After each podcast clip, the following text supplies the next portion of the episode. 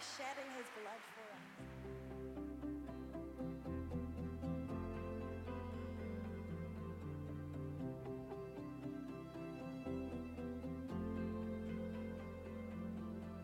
When I fear my faith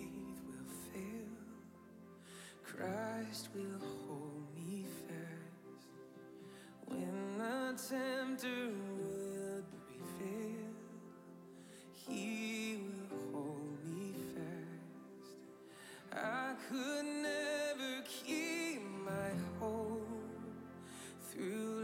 life's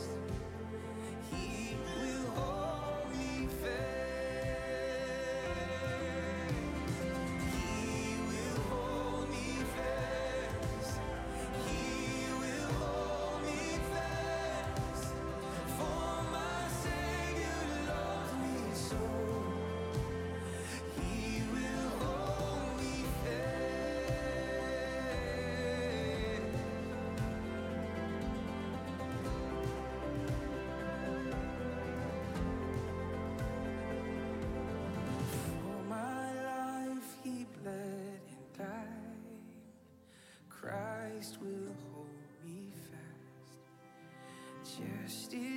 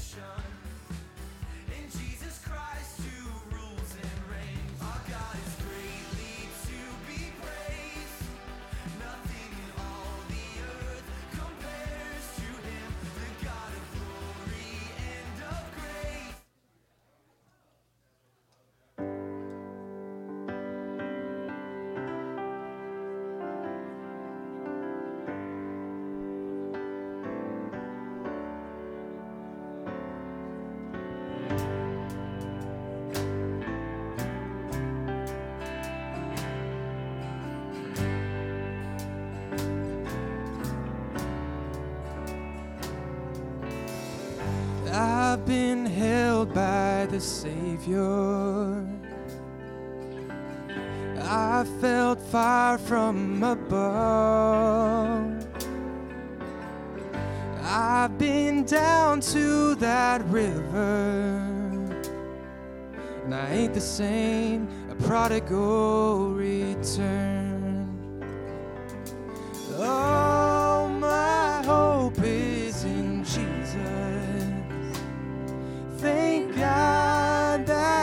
yesterday's gone.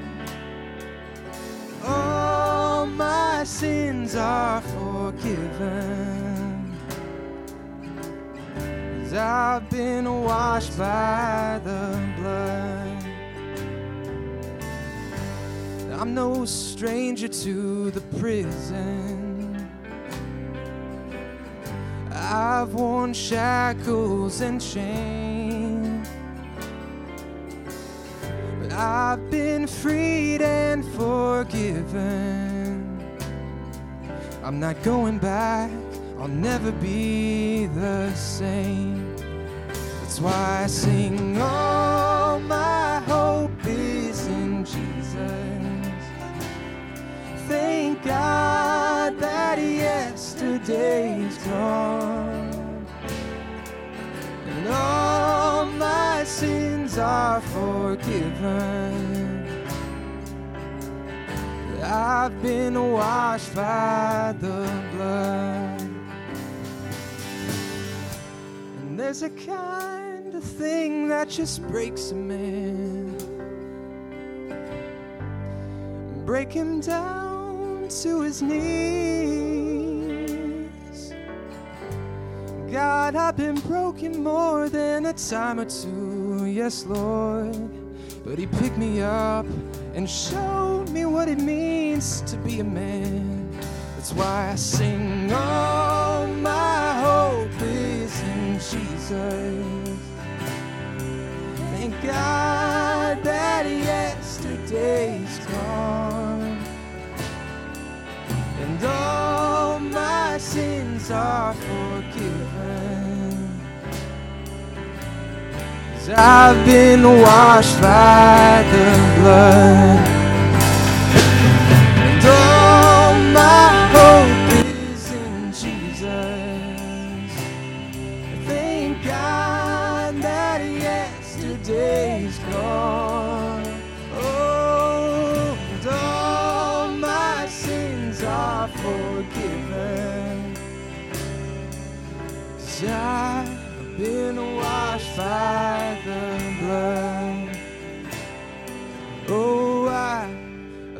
Been washed by the blood.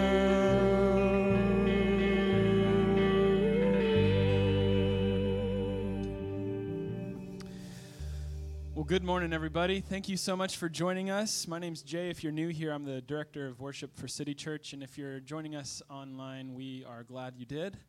Uh, we begin every service with a call to worship. So would you stand with us? Our call to worship this morning is from 1 Peter chapter 1, uh, verses 3 through 6. 1 Peter 1, 3 through 6.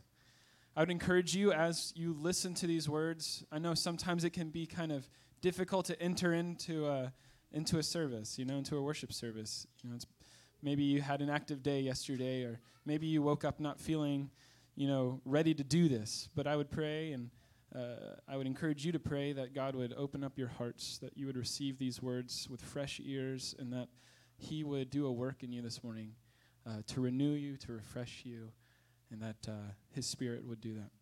Listen to these words, prepare your hearts this morning. Blessed be the God and Father of our Lord Jesus Christ. According to his great mercy, he has caused us to be born again to a living hope through the resurrection of Jesus Christ from the dead, to an inheritance that is imperishable, undefiled, and unfading, kept in heaven for you, who by God's power are being guarded through faith for a salvation ready to be revealed in the last time. In this you rejoice, though now for a little while, if necessary, you have been grieved by various trials, so that the tested genuineness of your faith, more precious than gold that perishes, though it's tested by fire, it may be found to result in praise and glory and honor at the revelation of Jesus Christ. Would you join me as I pray? Oh God, our Father, how great is your mercy that you would cause us to be born again to a living hope through the resurrection of Jesus Christ. God, in seasons of great distress, may we hold on to the hope that we have an inheritance. Not just any inheritance, but an, an inheritance that's imperishable, it's undefiled, it's unfading, it's kept in heaven for us. God, may we rejoice in these trials, in these various trials, knowing that, the, that through them you are shaping us into your likeness. And then may our faith, God, result in praise and glory and honor of you, our God. Even this morning, as we are awaiting this inheritance, as we are holding on to this hope, may we worship you through the power of the Holy Spirit together. Would you revive our spirits during this time? We pray all this in Christ's name. Amen. Let's sing together.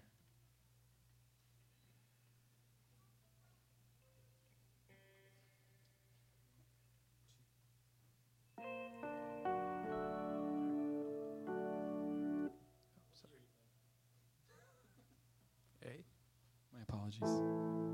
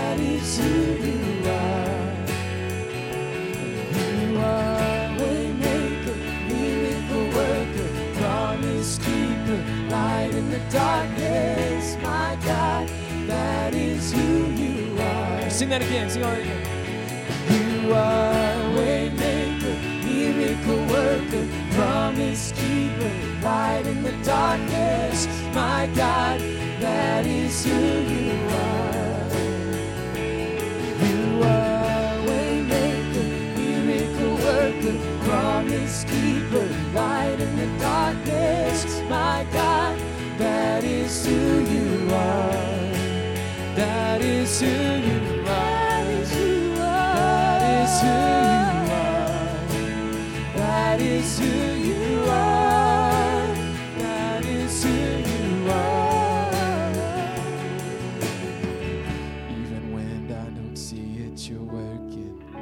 Even when I don't feel it, you're working. You never stop. You never stop working. You never stop. You never stop working. Don't see it, you're working. Even when I don't feel it, you're working. You never stop, you never stop working. You never stop, you never stop working. Even when I don't see it, you're working. Even when I don't feel it, you're working. You never stop, you never stop working. You never stop, you never stop. You are a waymaker, miracle worker, darkness. My God, that is who you are. You are waymaker, miracle worker, promise keeper, light in the darkness. My God, that is who you are. You are waymaker, miracle worker, promise keeper, light in the darkness. My that is who you are. One more time, sing it out. You are waymaker, miracle worker, promise keeper, light in the darkness. My God, that is who you are. Sing, that is who you are. That is who you are. That is who you are. That is who you are. That is who you are. That is who you are. That is who you are. That is who you are. We're going to be learning a new song this morning. We played it last week during the communion time. It's called Christ Our Hope in Life and Death. And uh, we're gonna, I'm to teach it to you, at least the chorus anyway, and then we're to sing the song over the next couple weeks and learn it together as a church. It's a beautiful, beautiful song that redirects our hearts to where our hope should be placed. That our hope should be placed in Christ, and we can have confidence in that hope and in Christ. So I'm to teach you the um, I'm to teach you the chorus, and then we're to sing the rest of the song together.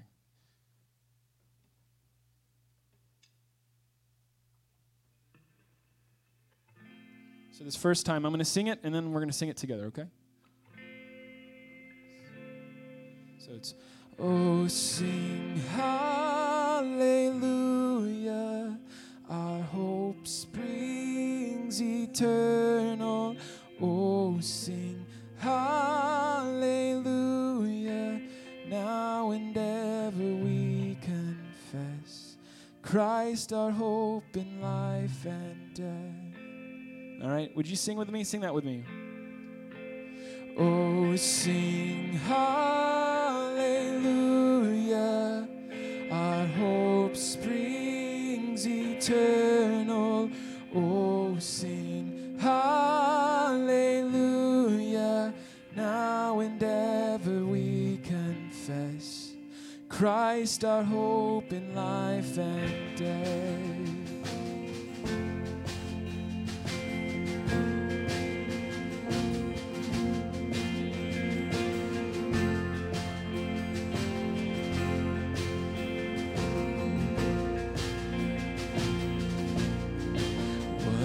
Is our hope in life and death? Christ alone, Christ alone. What is our only confidence? That our souls to Him belong, who holds our days within His hand. What comes apart from His command? And what will keep us to the end? The love of Christ in which we stand. Sing that chorus.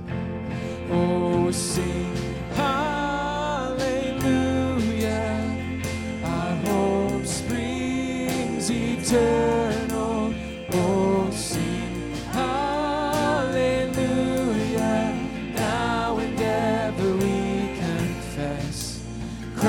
Hope in life and death.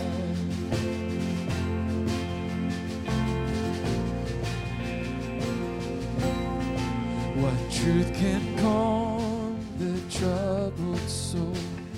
God is good. God is good.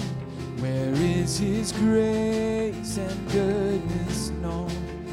In our great Redeemer's blood, who holds our faith when fears arise, who stands above the stormy trial, who sends the waves that bring us nigh unto the shore, the rock of Christ. Oh, sing hallelujah. Our hope springs eternal.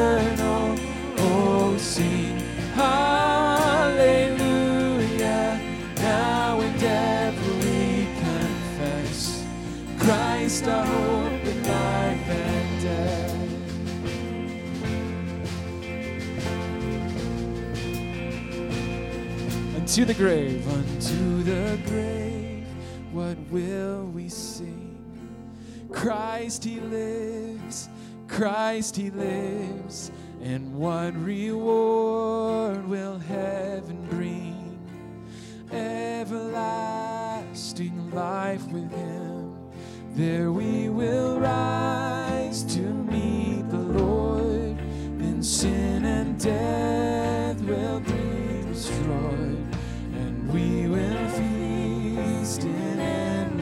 joy when Christ is ours forevermore.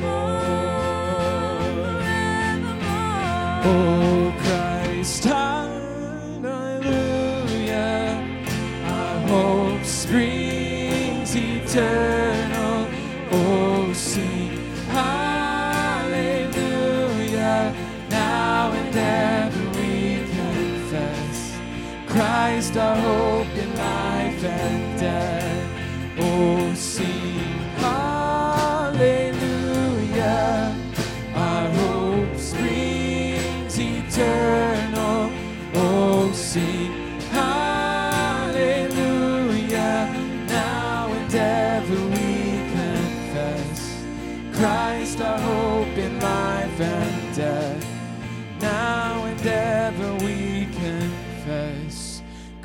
Christ our hope in life and death.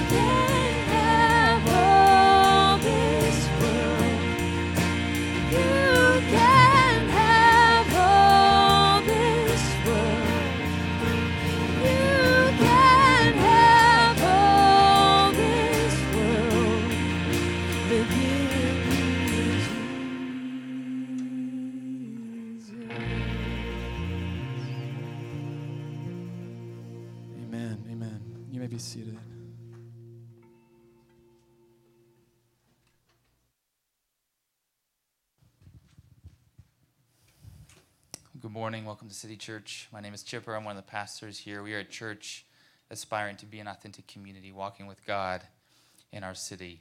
Um, recently, some very well meaning people have kind of inquired what is the nature of your job? What do you do during the week? What do pastors do? Let me just, let me just mention this um, by way of kind of getting you going this morning. And I'm serious about this. Our job, thinking at 35,000 feet, is to help you find your rest in Jesus, spiritually, emotionally, shoot, even physically. We're here to say, don't find rest in anything other than Christ Jesus. And so I hope that this service and this entire time would be very restful for you, for hurting people, uh, for disappointed and discouraged people, for people who are sinful and need of redemption. May this entire morning be full of rest. We would love to get to know you. And we do that by uh, giving you a number of opportunities. Number one, as I say every week, come find me after the service. I'll be up here. I would love to have a conversation with you. I'd love to tell you more about our church, why we're in downtown. Uh, so take advantage of that, please. Number two, next Sunday, after both services, we are having uh, what we call here at City Church a taste and see um, coffee. So at, at the conclusion, say you come to 9 a.m. service next week, we'll have a 15 minute time across the street, and there, there's some white tents kind of catty corner across the street. Grab some coffee. We'll have some pastries out at those tents. People from our staff and our leadership team will be there. Um, so plan on coming, especially if you're new. And maybe you come a few weeks and you're kind of, what, what, what are we doing here in downtown? What are we all about? Come to those white tents. Next week, you can come to either service. We'll have that. So put that on your calendar or, or forget about it entirely, and we'll remind you next week, and then you can come. We also put a connection card in your bulletin each week. We would encourage you to fill that out, especially with your prayer request. Uh, you can use the, the paper card, or you can go to citychurchgnv.com slash connection. You see up there on the screen and fill it out on your phone. The main thing is the prayer request. Please fill that out, put your name on it, or if you feel more comfortable making it anonymous, we just want to pray for you. So give us something. If you fill out that paper card, you can put it in the seat pocket in front of you. We pick those up after the service. You also see that card is a great way to indicate interest in the life of our church, uh, to ask us questions, to indicate, um, hey, I want to serve on a team. I want to get involved in a community group. That card will be a perfect resource. We worship a generous God. Part of our responsive worship as the people of God is giving generously. You can always give online, citychurchgnv.com slash give, or there's a brown box in the back of the sanctuary available for you as well. Speaking of our community groups, of course, they're up and running. There are nine of them. They meet throughout the week at different times in different places for two hours. Uh, they share a meal. We pray.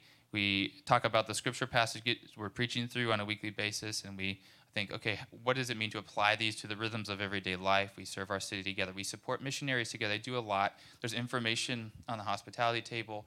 You can chat with me. There's information in your bulletin. We encourage everybody in the life of our church to be involved in a community group.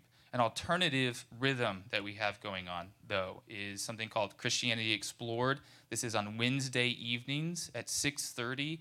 It's in the community room behind the lobby. So right now, Wednesday nights, 6:30 community group uh, sorry christianity explored in the community room this is for people who say you know what maybe a community group would be a good fit down the road but right now i'd rather meet some new people and just kind of hear more about what it means to walk with jesus what are sort of the basics of christianity we go through the book of mark so that group that's meeting at 6:30 Wednesday nights. That's just new folks coming together to study the book of Mark a little bit. Very heavily discussion based and wide open for everybody, as is all of our community groups. So we would point that to you Wednesday night.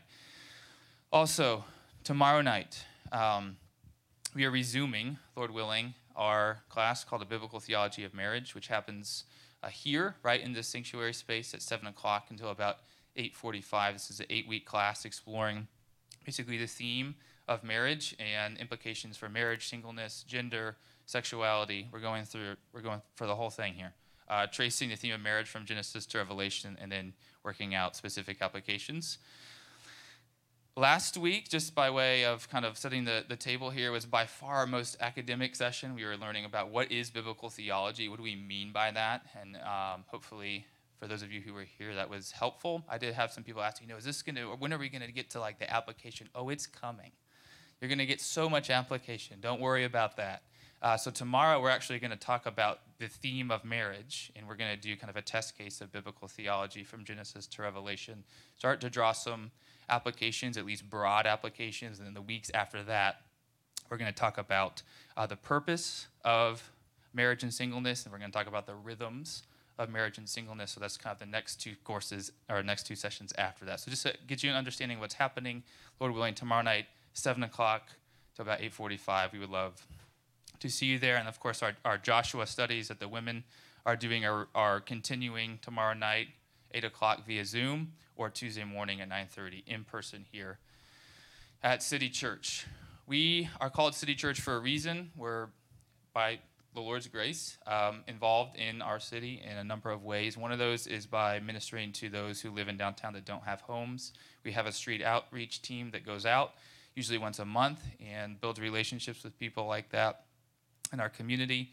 Uh, and they're doing one of those outreaches today at 1 o'clock. So, number one, be praying for them as they go out. There's a team of people who do this. Number two, believe it or not, if this is something that is interesting to you, say, I, I actually might want to be a part of a team like that. You could actually show up at our community room at 1 o'clock today, and they're going to do like a 15, 20 minute training. And you could go with this team and see what they're doing and see what it's like and what it looks like for them to minister. So, if you're sitting here and thinking, yep, yeah, one o'clock. I would love to be there. Just come, and uh, you don't have to RSVP or anything. Show up at one o'clock in our community room, and then folks that lead that team will get you situated.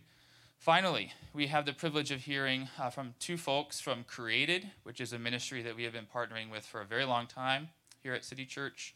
Uh, Zach and Fraley are both on the Created staff, and they both go to our church, and they are here to tell you a lot more about what Created is, how you can be involved in that really fancy table that you guys set up in the back. Yes, thank you. We ordered a new tablecloth for this event specifically. So thank you for noticing. Um, thank you guys for listening to us this morning. Um, my name is Fraley, and I work in marketing and awareness at Created. Um, but I also have the pleasure to serve on some of our outreach teams, and that's where a lot of the stories happen. Um, so that's when we kind of go out and meet women where they're at around um, the Gainesville community. Um, so one story in particular that I wanted to share with y'all is about a woman that we did a transport for from Gainesville to another program. So basically, what that means is if we meet a woman and build a relationship with her, and she's ready to, you know, take ownership of her situation and um, kind of reclaim her life and our program's not the best fit for her, then we will transport her to a place that is a better fit. And so, what I mean by that is that our program right now isn't residential. So, a lot of the women that we serve have their own homes and they'll come do kind of out of house um, care and um, at our office. And so, she did not have a home, and we had kind of met her over the years, and she'd been staying at Grace Marketplace or downtown. And so we transported her to a place that did have a facility. And so we kind of got the chance to meet her on our drive to that facility, and she just was really vulnerable with us about kind of how she had been in and out of different services um, throughout her entire life. So at 13, she ran away from home and had been in and out of, um, you know, troubled teen or troubled youth programs, and would go to those for a month and then be dumped back out on the street with no home. And so we were so encouraged when she finally reached out to us. We're like, this is gonna be it. This is gonna be different. And so, three days later, her doctor um, informed us that she had decided to leave the program. And so, yet again, she um, she was back out on the street, and this hopeful woman who had so much just joy, and she was just so encouraged, like lit on fire for healing. Um, she then was back onto the street, and so something that we reflected on after that is you know, what if we had a home for her like 10 years prior? What if she had found us 10 years prior and we had a home where she could come and be in community and have restorative care and have people that were praying over her and encouraging her? Um, her situation might have been completely different. And so, what we see a lot of times with a lot of these women is that their story involves a lifetime of cyclical services that just fail to give them the environment that they need to be empowered and to be to um, assess a lot of these like traumatic things that they've been through. Um, and so that's just one of the many stories that we encounter. And um, now I'm going to pass it to Zach to give you guys a little more practical info. Thanks, Rayleigh. Yeah, so I'm Zach. I'm the development director at Created Gainesville. And our mission statement is to reach and restore lives impacted by sex trafficking and sexual exploitation. So the women we serve and see have usually come out of sex trafficking or been exploited sexually at some point in their lives, or a lot happens can happen in foster care when you're bouncing around from home to home or system to system. And so we've really seen a need and we want to meet that. And so with the need portion, in 2019, the US National Trafficking Hotline came out with their statistics. And they said in 2019, 8,000 cases of sex trafficking were reported.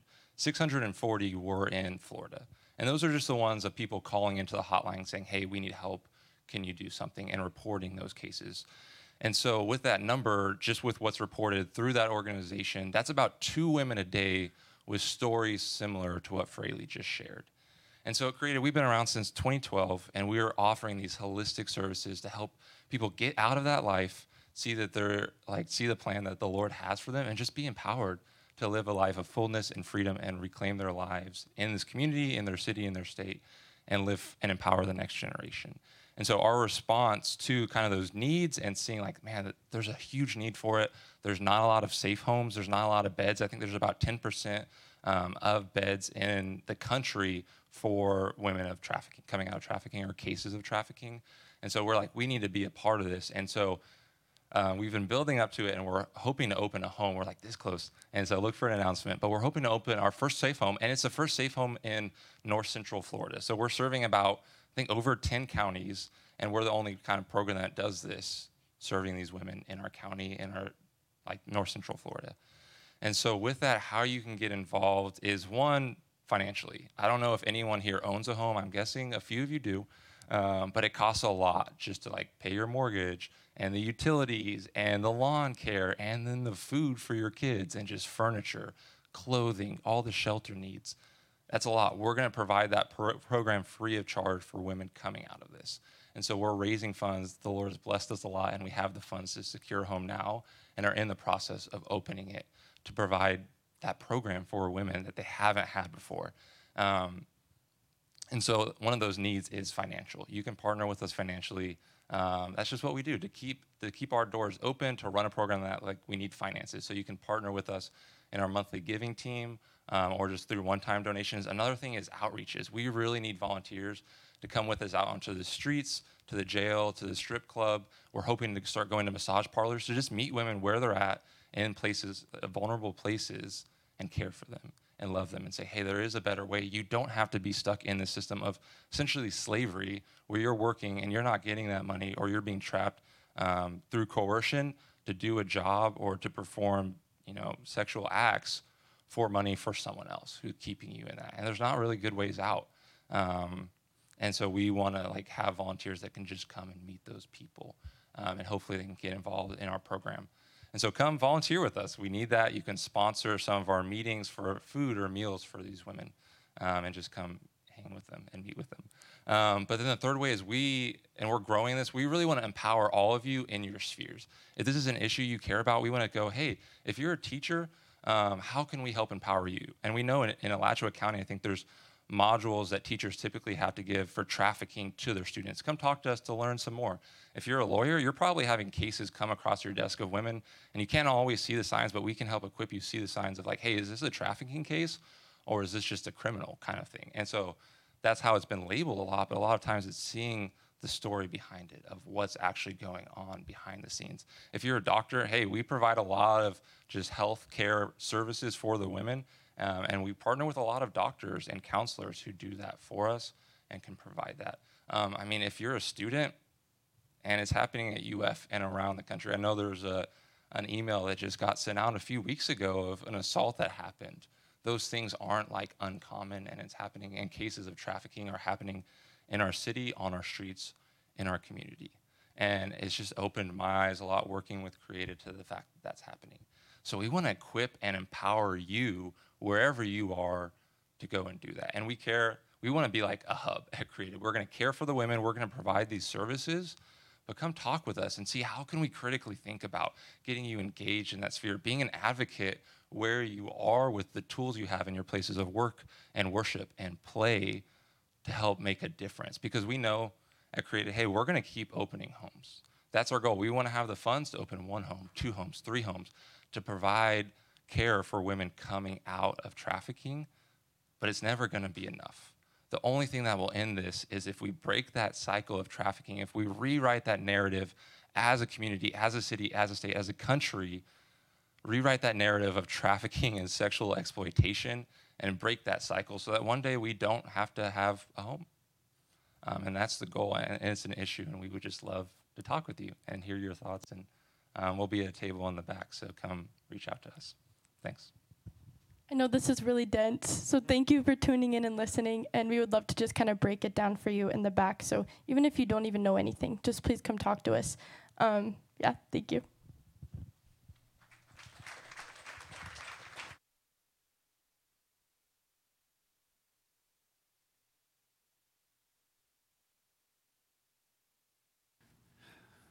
So you gotta juggle all my things here. Mask on, glasses, mask off, glasses on, mic on. There we go. Uh, hey guys, uh, I am Ryan, one of the pastors here, and it's great to uh, get to worship with you this morning and to get to uh, share God's word with you. Um, I'm going to pray for Created. Thank you, Zach and Fraley, for uh, coming and and sharing. And Moses, could we get the clock up on the the projector? Nope. All right. All right. Someone just shout at me when it's time to stop. um, it'll be like five minutes in. You guys will be like, time. Uh, uh, so, anyways, we're going to pray for Zach and Fraley. Um, thank you guys for coming and sharing. We're going to read uh, our passage this morning and then we'll pray together. So, we are going through Second Corinthians. We are in the second half of the first chapter. So, if you have your Bible with you, I encourage you to open up, follow along, or you can follow along on the screen up here. So we'll start in verse 12 of chapter 1. And this is the, the Apostle Paul writing For our boast is this, the testimony of our conscience, that we behaved in the world with simplicity and godly sincerity, not by earthly wisdom, but by the grace of God, and supremely so toward you. For we are not writing to you anything other than what you read and understand and I hope you will fully understand, just as you did partially understand us, that on the day of our Lord Jesus, you will boast of us as we will boast of you. Because I was sure of this, I wanted to come to you first so that you might have a second experience of grace. I wanted to visit you on my way to Macedonia and to come back to you from Macedonia and have you send me on my way to Judea. Judea. Uh, was I vacillating when I wanted to do this? Do I make my plans according to the flesh, ready to say yes, yes, and no, no at the same time? As surely as God is faithful, our word to you has not been yes and no. For the Son of God, Jesus Christ, whom we proclaimed among you, uh, Silvanus or Silas, and Timothy and I, was not yes and no, but in him it is always yes. For all the promises of God find their yes in him. That is why it is through him that we utter our amen to God for his glory. And it is God who establishes us with you in Christ and has anointed us, and who has put his seal on us and given us his spirit in our hearts as a guarantee. But I call God to witness against me. It was to spare you that I refrained from coming again to Corinth. Not that we lord it over your faith, but we work with you for your joy, for you stand firm in your faith. For I made up my mind not to make another painful visit to you. For if I cause you pain, who is there to make me glad but the one whom I have pained? And I wrote as I did, so that when I came, I might not suffer pain from those who should have made me rejoice. For I felt sure of all of you that my joy would be the joy of you all. For I wrote to you out of much affliction and anguish of heart, and with many tears, not to cause you pain, but to let you know the abundant love that I have for you. Let's pray together. Father, we want to start by um, thanking you for this time to worship, thanking you uh, for this ministry that we got to hear from, uh, from Zach and Fraley. Thank you for the work that Created is doing in this county and around North Florida to care for women who have been victims, have been stuck in, in the, uh, the trap of sexual exploitation and trafficking. And Lord, uh, we know that your heart is to care for the vulnerable, uh, the marginalized, those who are exploited, and to bring freedom where there is bondage. And so, God, we want to pray a blessing on their ministry, that you would bring, uh, that you would use them to bring tremendous freedom and life in Christ to the women that they minister to. Pray for the needs that they've listed here for funds, for, for volunteers, um, for partners and advocates in this community. Lord, would you provide for all of those needs? And uh, Lord, I thank you that we get to open your word and hear from you and worship you this morning. And God, I just pray that you would help. Would you help in my weakness and feebleness, Lord? Would your, would your word be lifted high? Would Jesus be made much of? Would your spirit come and move in our hearts, move in our midst this morning, and give us faith, give us boldness, give us courage to embody some of the example that we see in the Apostle Paul's ministry here. Give us uh, eyes to see, ears to hear, hearts that are receptive and that believe you and that walk in faith and obedience. We pray all this in the name of Jesus. Amen. Well, often, not universally, but generally, we, uh, we think of love in positive terms, right? Affirmation, support, encouragement, presence, etc. Uh, this is especially true in modern Western secular societies. You know, when it comes to matters of belief or, or culture or lifestyle or behavior, we equate love with affirmation and acceptance of any choice or value or behavior as long as it's not hurting anybody else, right? But we don't have to think long before we realize how kind of insufficient this view of love really is. And I tell you, being a parent of small children is quite illuminating in this regard. Uh, so, whether it is manifest in the desire to eat a, a strict candy only diet, uh, or their curiosity for climbing the highest piece of furniture, or their penchant for discovering the drawer with the sharp knives, kids are impressively drawn to injurious and life threatening scenarios on a nearly daily basis. Uh, a mere 30 seconds of a parent stepping away to go to the bathroom or you know takes care of some task is generally adequate time for a kid to discover some new death-defying stunt, like swinging from couch to couch via the window curtains or escaping through an unlocked door to make their way down the street in search of unknown wonders. Uh, of course, as we grow up, we get wiser, we get more understanding, we get you know more knowledgeable about these sorts of things, and so we graduate from that to jumping out of airplanes with parachutes and riding on questionable rides at the fair. And all of this uh, comically helps us to see that love must be more than affirmation. It also involves guiding, protecting, and at times correcting for others' good. And likewise, it means being receptive to guidance and protection and correction for our own good.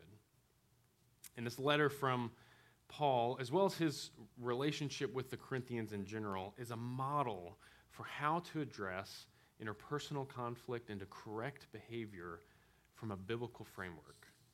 It's a framework of real love, real love, thorough love, full love. And I think what we see here is that real love requires sincere, steadfast, and sacrificial care for another's well being.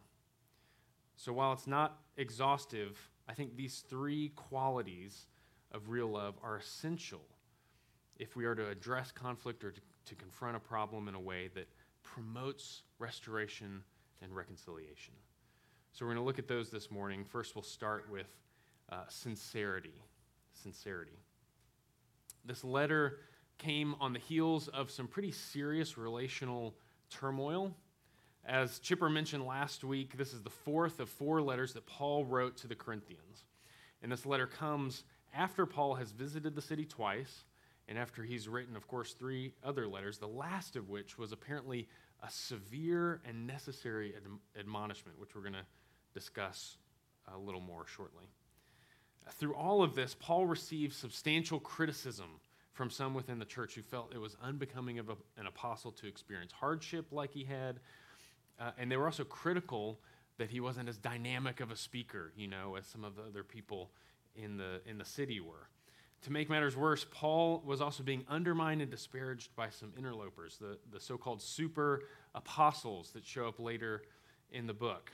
So he's, he was the recipient of false accusations, unfair criticisms, and a general lack of charity from at least a few people in whom he had invested significant time, and then some people who had just come along into the, into the scene.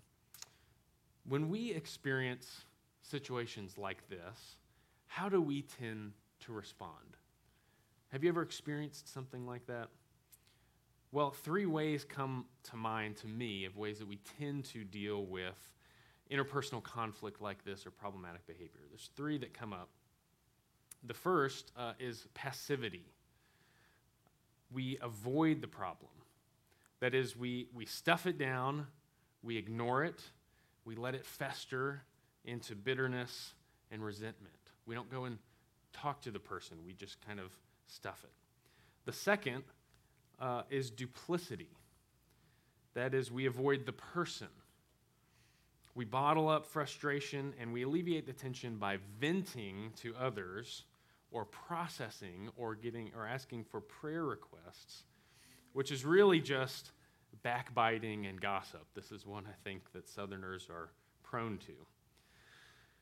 And then finally is passivity, duplicity, and then there's hostility. So we don't avoid the problem, we don't avoid the person, we attack the person. You know, we go, we go after them with 100%.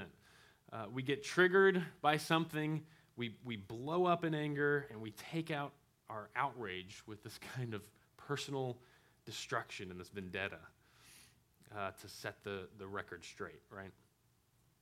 But the biblical way, the way of Jesus, the way that Paul models here, the way of real love, is not passivity, it's not duplicity, it's not hostility, but is instead sincerity.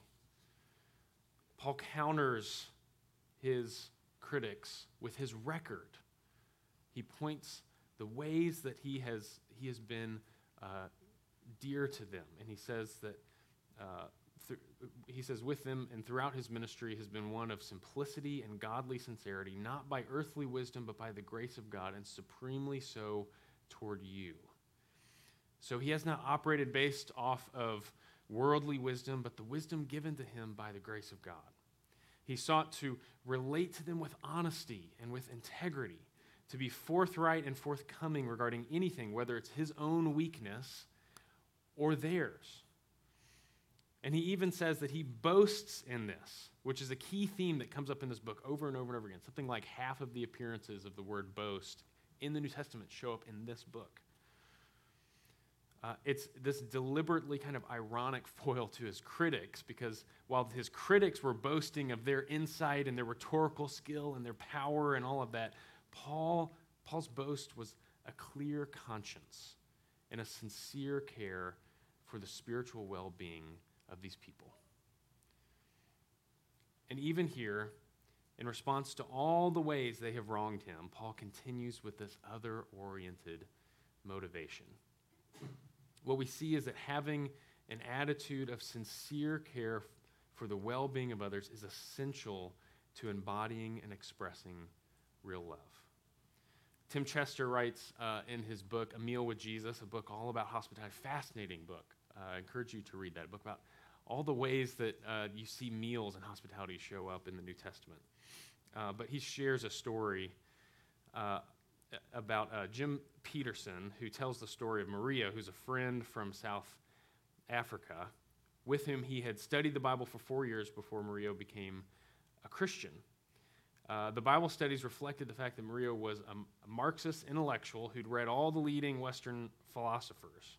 And a couple years after his conversion, Jim and Mario were reminiscing, and they said, Do you remember what it really was that made me decide to become a Christian? He asked him. Petersen thought of all the Bible studies and the philosophical dis- discussions, and Mario's reply took him by surprise. He said, Remember that first time I stopped by your house? We were on the way someplace together, and I had a bowl of soup with you and your family. And as I sat there observing you, your wife, and your children, and how you related to each other, I asked myself, when will I have a relationship like this with my fiance? And when I realized that the answer was never, I concluded I had to become a Christian for the sake of my own survival. Petersen said he did remember the occasion. He remembered his children behaving badly and his frustration at having to correct them in front of Mario. Uh, yet Mario saw the grace of Christ binding that family together. And years later, Petersen would comment on the, uh, this incident. And he said, We tend to see the weakness and incongruities in our lives, and our reaction is to recoil at the thought of letting outsiders get close enough to see us as we really are.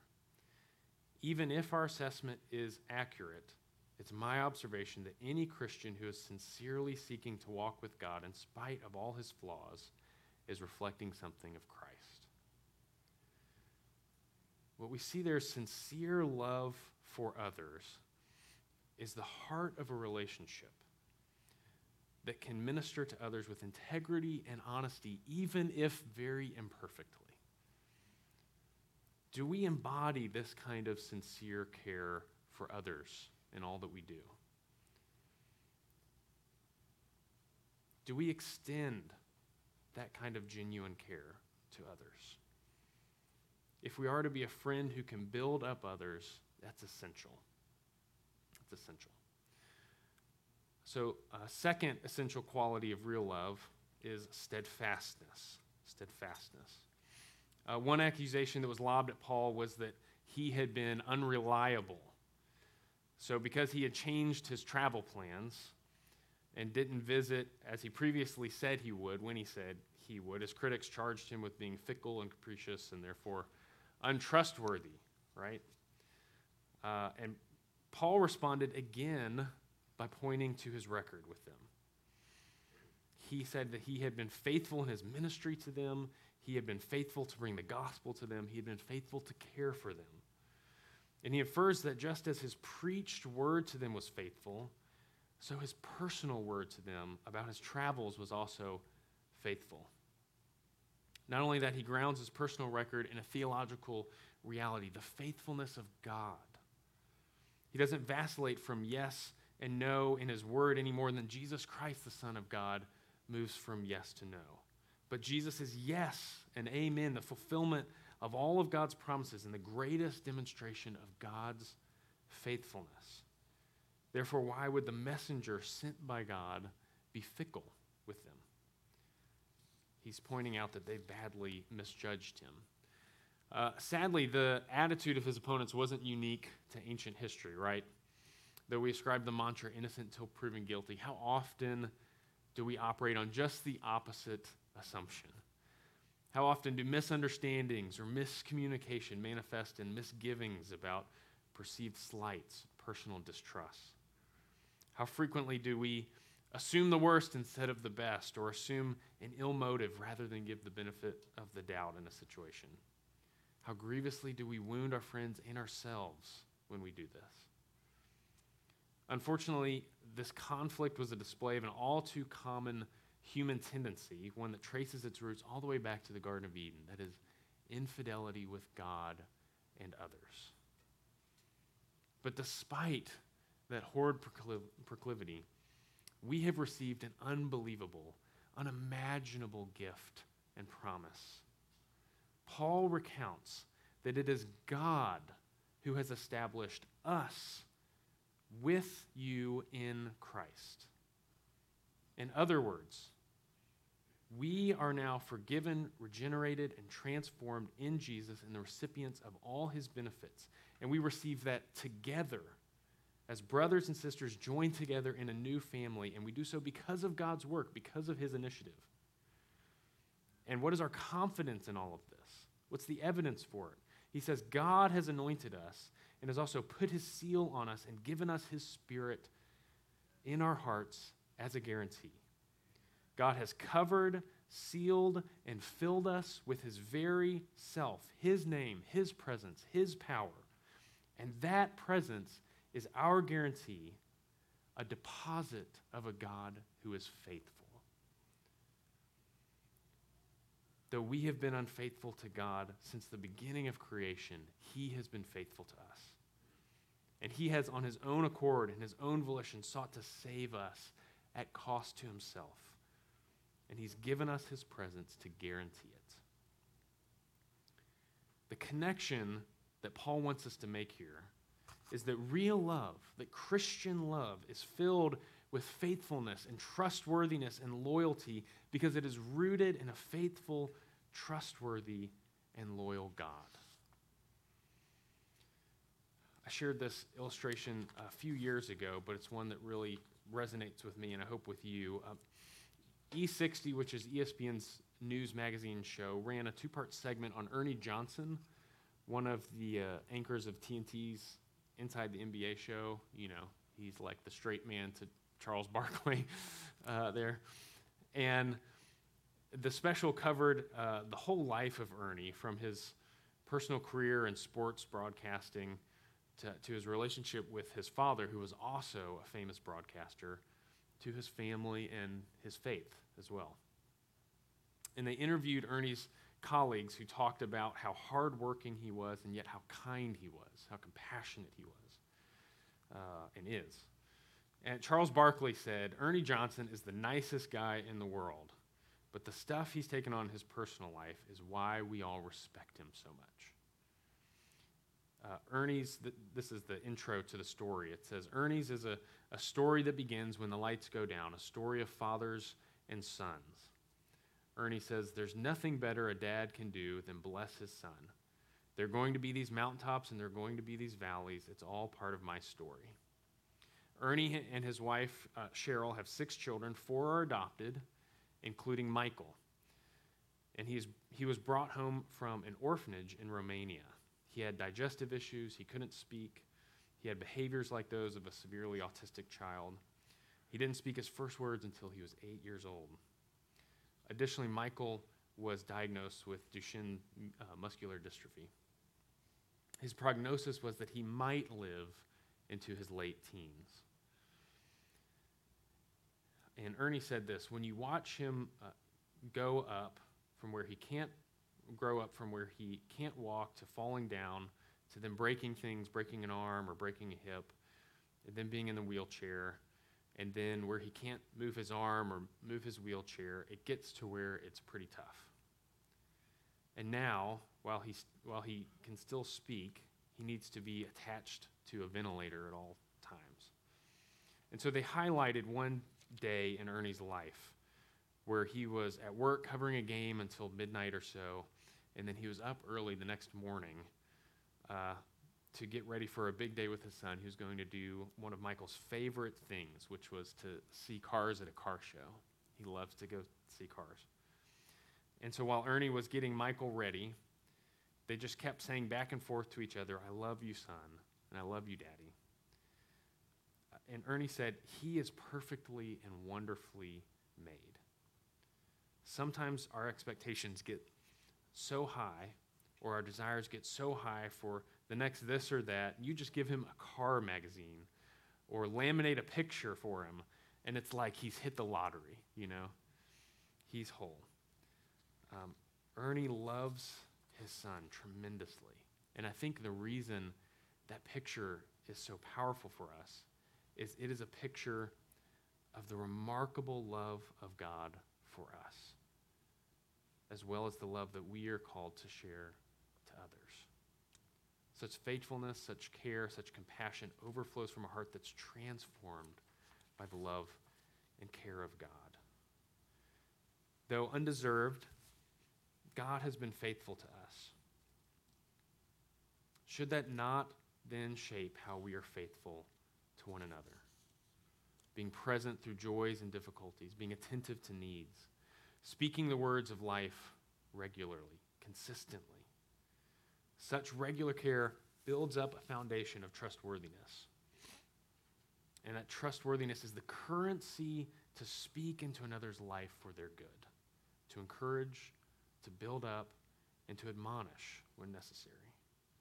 Without that kind of faithfulness in a relationship, we never have a standing to really go deep with others in all kinds of situations times of joy and celebration, times of grief and remorse, times of personal growth, and times of character development. So, real love involves sincerity, involves steadfastness, and finally, it involves sacrifice. Caring holistically for another's well being ultimately requires tremendous emotional, mental, relational, and physical sacrifice of us. Look at the example that Paul set for us in this fight for the relationship with the Corinthians. When Timothy returned from Corinth after delivering the, the letter of 1 Corinthians, he evidently reported that the people Paul had corrected uh, about idolatry and sexual immorality and other matters in the first letter were resistant to this admonition. You know, it's hard to believe that. But the problems were bad enough that Paul felt compelled to make an emergency trip to the city and to talk with these people about those things. So Paul arrives and he gets accosted and rejected by some of these individuals. And the church that he had been investing in apparently didn't come to his defense. So Paul left the city humiliated. Afterwards, Paul penned the third letter, the one that we've lost now, but where he apparently warned them sternly and called the church to repentance and obedience. This is a letter that he sent with Titus, and for which he anxiously kind of waited on this response. And then when Titus met him in Macedonia with a report that the people responded positively, Paul wrote this final letter. That's all the background to all of this. So you think Paul faced false accusations, he, he faced attacks on his competency and his character, he faced public humiliation, uh, rejection from people he loved, not to mention the undermining of his life's work, which was planning churches and proclaiming the gospel.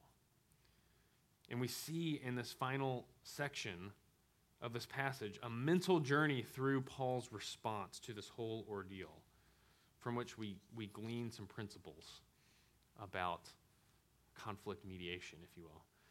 Uh, the first is that loving correction requires a sacrifice of restraint. Paul opted to write a letter rather than visit in person. He says, in order to spare them a painful visit. The responsibility to lovingly correct someone requires discernment and self control. It requires thoughtful consideration about not only what would be most effective, but what would be for the best of your brother or sister in Christ. We need to always think in terms of what is most helpful for others, especially when considering something as sensitive as correction. The second is that loving correction requires the sacrifice of time and energy. Paul invested a great deal of time, thought, relational capital, and more in the Corinthians. He changed his plans not because it was expedient or it was easy, but because it was for their best. We must not underestimate how much sharing loving correction with someone is going to cost us. Unless we first consider how we will help be a part of a solution in a friend's life, we've not adequately weighed the costs.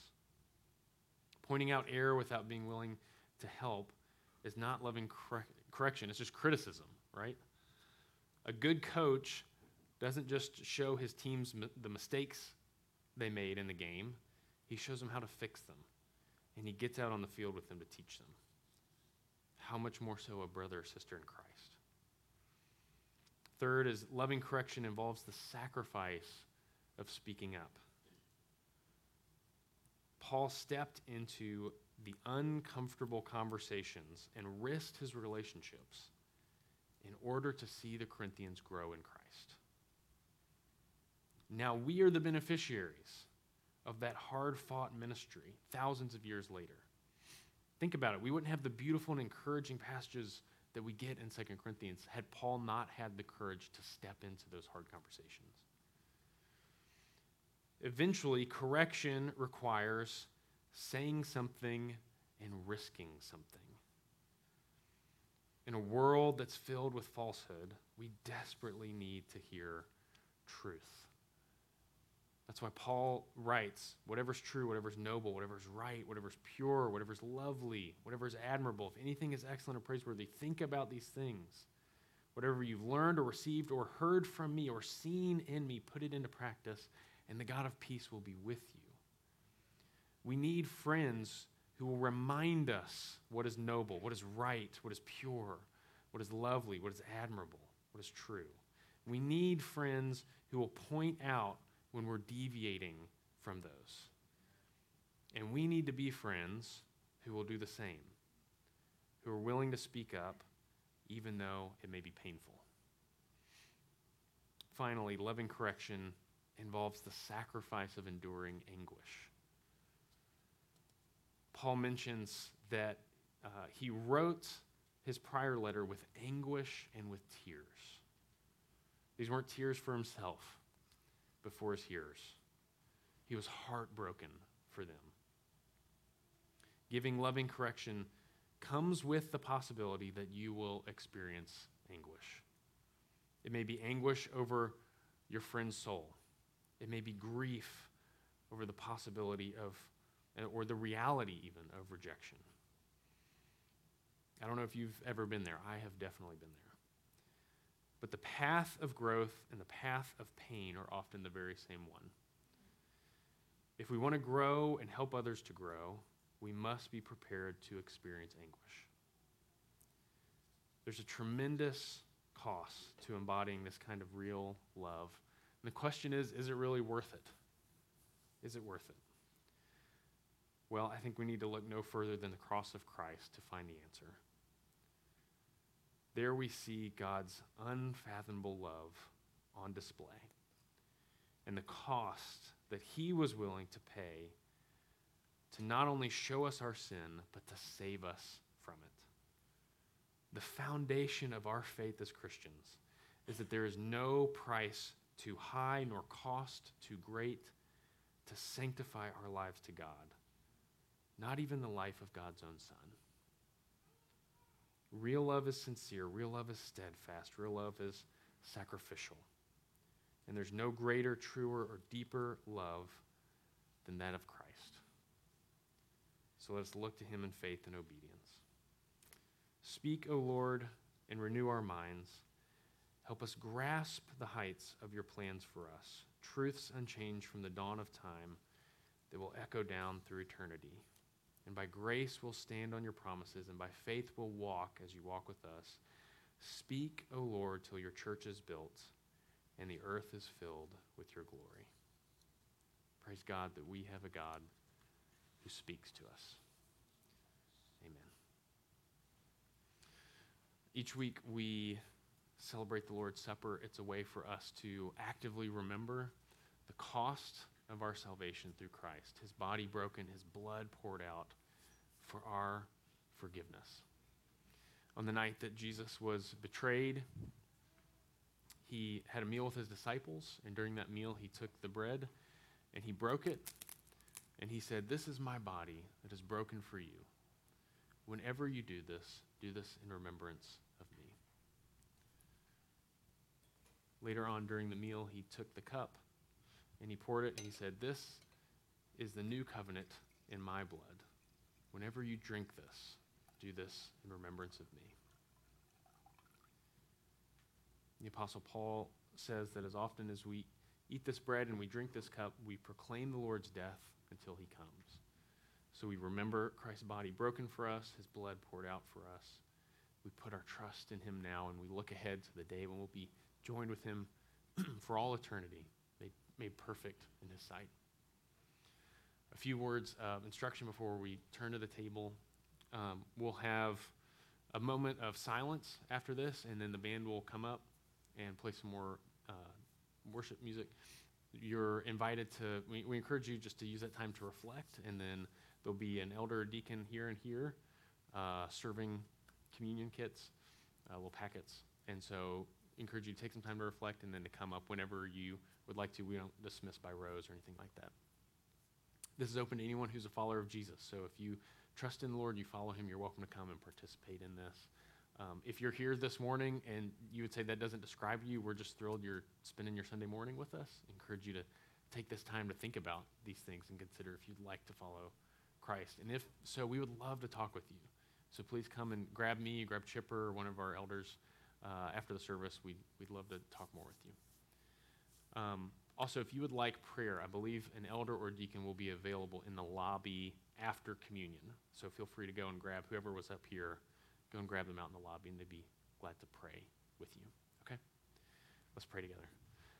Father, thank you that uh, you have loved us so much. There's no, there's no price too great, no cost too great for uh, our salvation. Not even uh, the cost of Christ's life, his body, and blood broken and shed for us. Thank you, Lord, that you did not leave us as we were, but you came to speak truth and life to us, and that we have that in Jesus. I pray this morning, help us in our place of struggle, where we're forgetful, where we wander. Um, Lord, help us in our unbelief. Draw us to yourself. Give us faith to trust you. We love you, Lord, and pray all this in Jesus' name.